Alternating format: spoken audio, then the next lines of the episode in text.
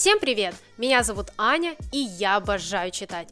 В этом подкасте я посоветую вам самые интересные книги, на которые стоит потратить свое время. Читаю разные жанры, а после поделюсь с вами своим мнением. Ну что, давайте начнем? А сегодня я хочу рассказать о книгах, которые я прочитала за январь. Всего у меня получилось 7 прочитанных книг, и в итоге я крайне довольна своим первым книжным месяцем.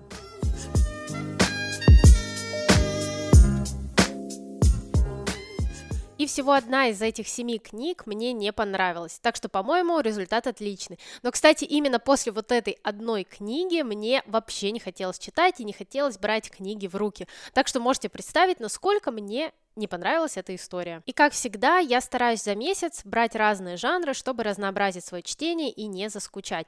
Сегодня я расскажу о прочитанном в январе со всеми подробностями и самое главное без спойлеров.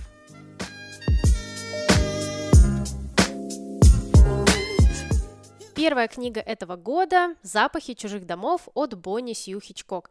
После Нового года, после праздников мне хотелось чего-то спокойного, и эта книга идеально попала в мое настроение и подарила мне именно то, чего я от нее ждала. Перед нами четыре главных героя. Они подростки, живущие в суровых условиях Аляски, и у каждого из них свои жизненные проблемы. Руф живет в доме с вечно недовольной бабушкой, и девушка попала в очень трудную и неожиданную для себя ситуацию. Дора перебралась к своей подруге, потому что ее собственную семью разрушило домашнее насилие.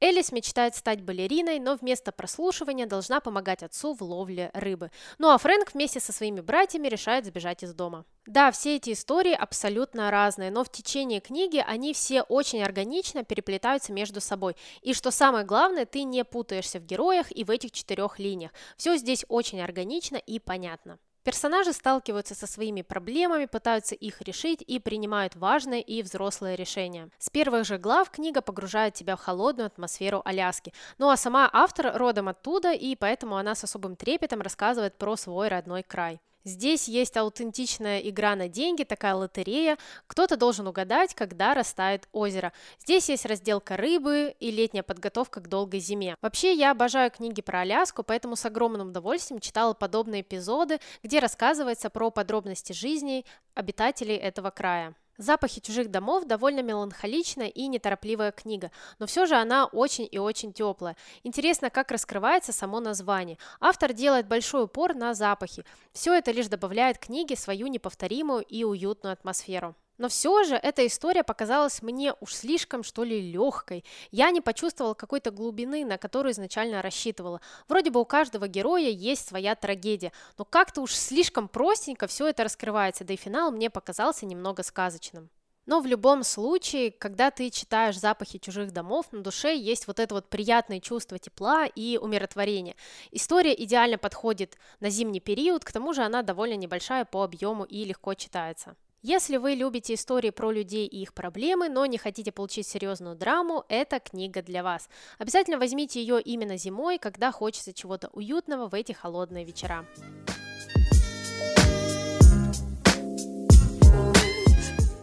Второй книгой января у меня стала, наверное, самая известная книга Стивена Кинга «Его кладбище домашних животных». Да, да, я обожаю Стивена Кинга, но только сейчас прочитала эту величайшую историю. Если честно, для меня «Кладбище домашних животных» стало одновременно самым лучшим произведением Стивена Кинга и самым страшным романом у этого автора. Если вы еще не знакомы с этой книгой, то, пожалуйста, не читайте аннотацию на обороте книги и самое главное, не читайте предисловие от автора. Сам Кинг рассказывает половину сюжета в самом начале книги, так еще и раскрывает самый главный сюжетный поворот.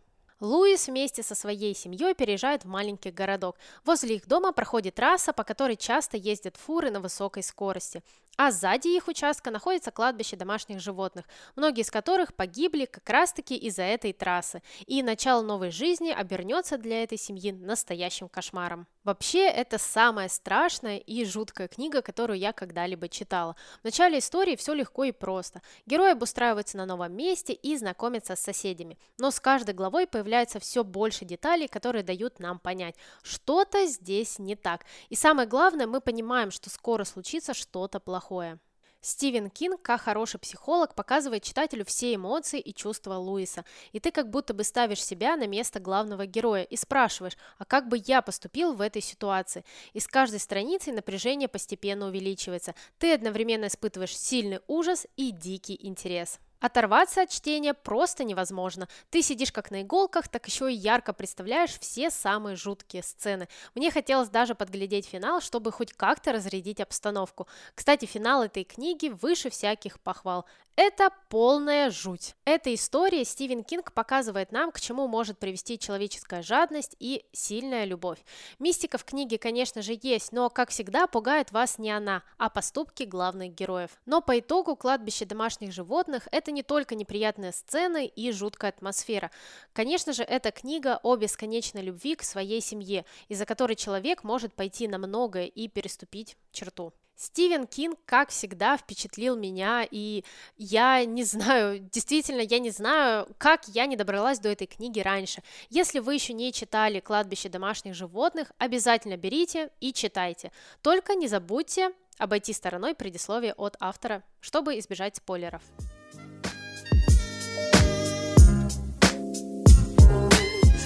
Следующей книгой стала для меня «Загадай любовь» от Аси Лавринович. Вот знаете, эта история идеально подходит, когда ты хочешь переключиться с чего-то тяжелого на что-то более легкое и простое.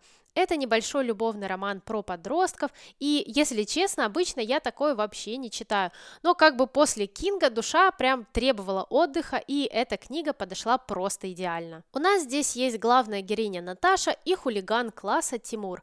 Книга расскажет нам о первой школьной любви, такой искренней и очаровательной. Конечно же, не стоит ожидать от «Загадай любовь» больших смыслов и сложного сюжета. История написана про подростков и для них, поэтому если ты уже взрослым берешь в руки такую книгу, нужно все это учитывать. По моему мнению, автор отлично передала атмосферу школы и показала нам легкую любовную историю. Самое главное, это не глупая книга про школьников с топорными фразами и нелогичными действиями. Вовсе нет. И читая такую историю, тебя окутывает ощущение тепла и доброты. Вот правда, здесь нет никакой пошлости, никакой грубости. Здесь есть лишь обаятельные герои, атмосфера зимы и забавные моменты. Тем более, что автор помимо любовной линии показывает нам и другие проблемы подростков. Здесь есть и травля, и неразделенная любовь, и боязнь поделиться своими секретами, и раскрыть отношения внутри разных семей. Я бы с огромным удовольствием взяла эту книгу в свои 14-16 лет, хотя, конечно же, и сейчас я, наверное, получила не меньше удовольствия, читая «Загадай любовь».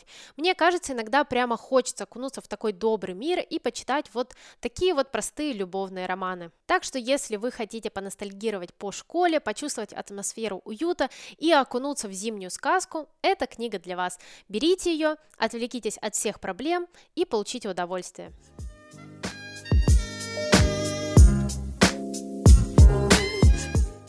Четвертой книгой моего января стала «Прислуга» Кэтрин Стокет.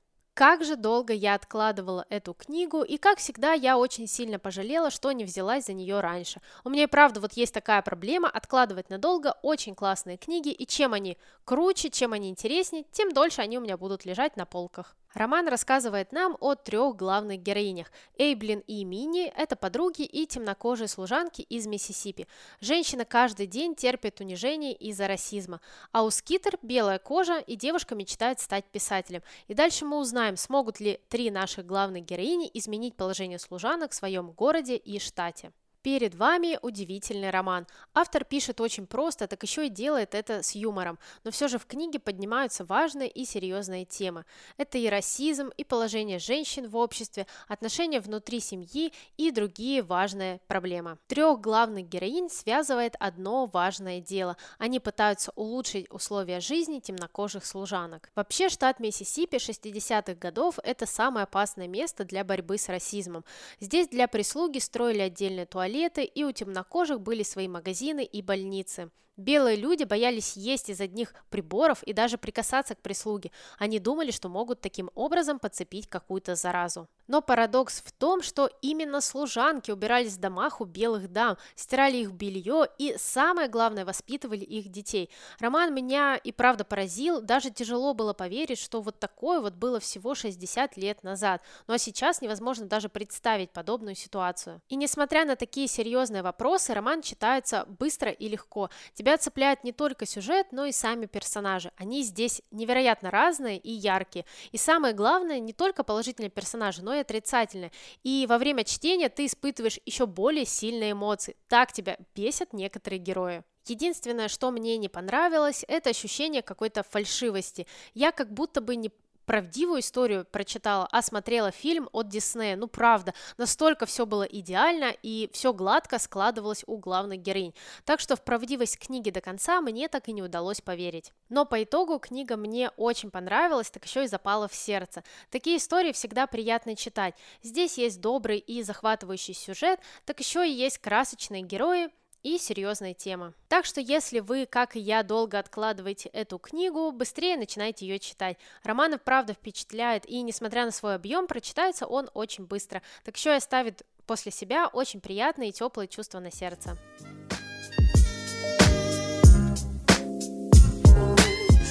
Дальше я решила закрыть одну из своих книжных целей на этот год и прочитала книгу «Пиранези» от Сюзанны Кларк. А вот эту книгу я долго не читала только из-за отзывов, где говорили, что книга скучная и непонятная. Но я была приятно удивлена, и по итогу могу вам сказать, что это один из самых необычных романов, которые я вообще когда-либо читала. Сюжет здесь такой. Главный герой Пиранези живет в очень странном доме. Внутри здания много больших залов с разными скульптурами. Еще там есть птицы, рыбы и даже наводнения. Но возникает вопрос, что же в этом доме делает Пиранези и как он туда попал? С самого начала книги автор сразу же погружает тебя в странный мир этого дома. Ты читаешь и думаешь, что это вообще такое, зачем я это читаю? Но постепенно клубок истории разматывается и все становится на свои места. Первые главы – это, конечно, что-то невероятное. Какие-то дневниковые записи, лабиринты залов и много размышлений главного героя. И вообще ничего не понятно. Но с каждым новым поворотом сюжета ты все больше втягиваешься в это устройство дома и начинаешь вместе с Пиранези разгадывать его загадки. Главный герой очень любопытный человек, и он, как настоящий ученый, ведет записи обо всем вокруг. Здесь есть скелеты былых обитателей, есть другой, это еще один житель дома, и есть разные интересные скульптуры, да и чего только нет в этом доме. Пиранези мне чем-то напомнил ребенка, вот настолько наивным и чистым он был. Но к финалу герой правда меняется, он понимает причину своего появления в доме. Ну а самый главный вопрос, выберется ли он оттуда, да и захочет ли. Изначально я была уверена, что книга мне не понравится, но для Пиранези нужно какое-то особое настроение, и мне кажется, книга попала ко мне в идеальный момент. Я с удовольствием погрузилась в эту меланхоличную атмосферу книги с неторопливым повествованием и размышлениями. Роман наполнен разными отсылками и параллелями, но если вы даже не заметите всего этого, в финале вам все будет понятно. Здесь не нужны никакие дополнительные материалы или статьи, даже без них вы найдете в книге что-то свое, и в этом вся прелесть Пиранези. Кстати, мне очень помогла аудиоверсия. Почему-то слушать книгу мне было намного легче, чем ее читать. В аудиоформате вам будет проще воспринимать поток мыслей героя и втянуться в историю. Так что если вы начали книгу и чувствуете, что вам тяжело, то попробуйте аудиоверсию.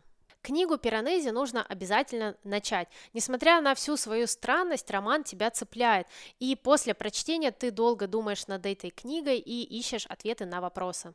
Мне кажется, эта история идеально подойдет для любителей головоломок, мифов и нестандартной литературы.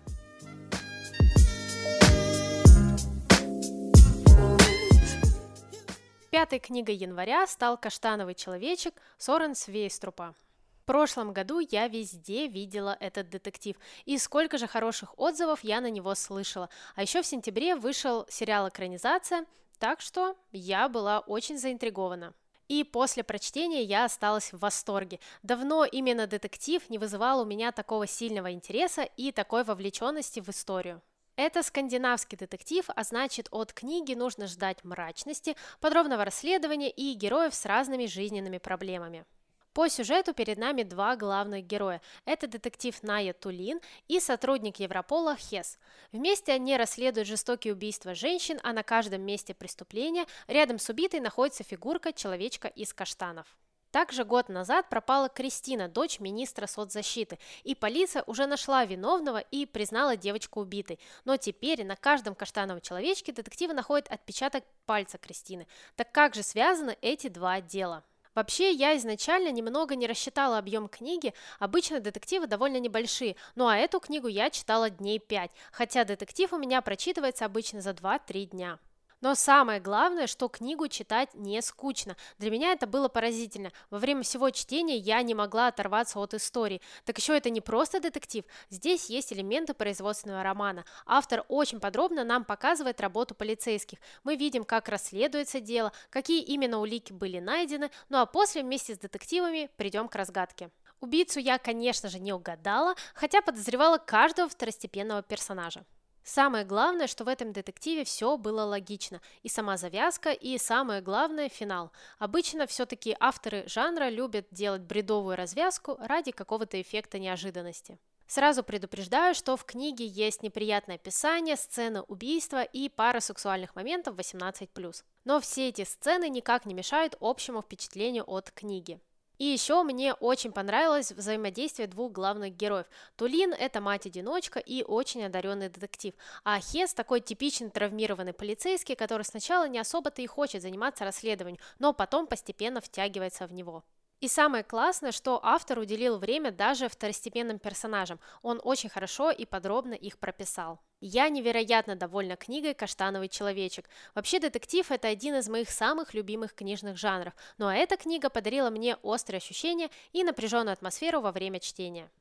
Теперь я очень хочу посмотреть сериал и сравнить потом с книгой. Ну а вам настоятельно рекомендую «Каштанового человечка», если вы, как и я, любите динамичные и захватывающие детективы с подробным расследованием.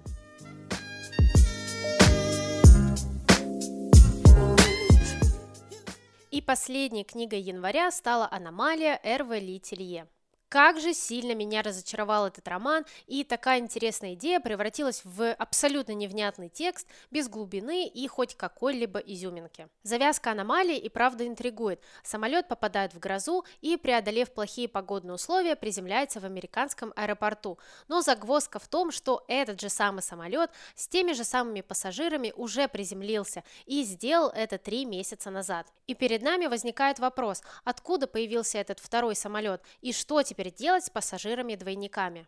Аннотация меня сразу же зацепила, и я уже предвкушала либо триллер с разными загадками, либо глубокий роман про проблемы двойников и то, как они будут устраиваться в этой жизни. Но нет, как же я была не права. Половину, просто половину книги мы читаем представление главных героев. Их тут не два и не три человека, а больше десяти и мы в подробностях узнаем про жизнь каждого из них. Так еще к этому автор решил добавить описание второстепенных персонажей и рассказать и про их жизни, про их проблемы и про их семьи. Я не только не запомнила всех персонажей, так еще и не поняла, зачем автор взялся представлять нам такое количество людей. На тебя вываливают всю эту информацию вообще без какой-либо причины. И ладно бы дальше было продолжение этих сюжетных линий, но нет, после половины начинается какой-то вялый экшен, двойников же надо как-то устроить в этой жизни.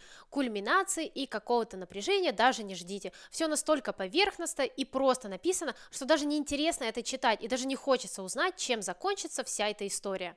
Я по итогу так и не поняла, что представляет собой книга «Аномалия». Это не глубокий роман про проблемы людей, это не фантастика, где перед нами раздвинут границы вселенной. Это, я не знаю, какое-то сплошное книжное разочарование и уныние для читателя. Единственный плюс, что книга быстро читается, иначе я бы точно не выдержала и не дошла до финала. Автор будто решил впихнуть в свой сюжет, ну прям все, злых китайцев, агентов ФБР, двойников и религиозных фанатиков.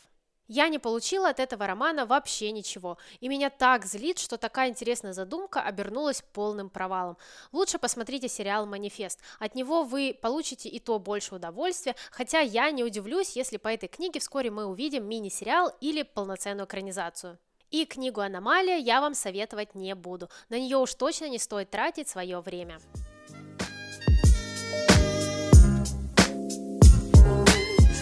Итак, это были все книги, которые я прочитала за январь, и я осталась очень довольна своим первым книжным месяцем в этом году.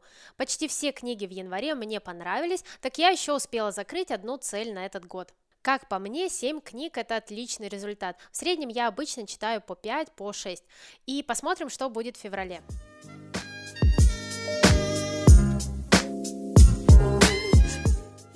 А мы с вами услышимся уже в следующем выпуске и надеюсь вы не забыли подписаться, чтобы не пропустить новые эпизоды. Всем пока и пусть вам попадаются только хорошие книги.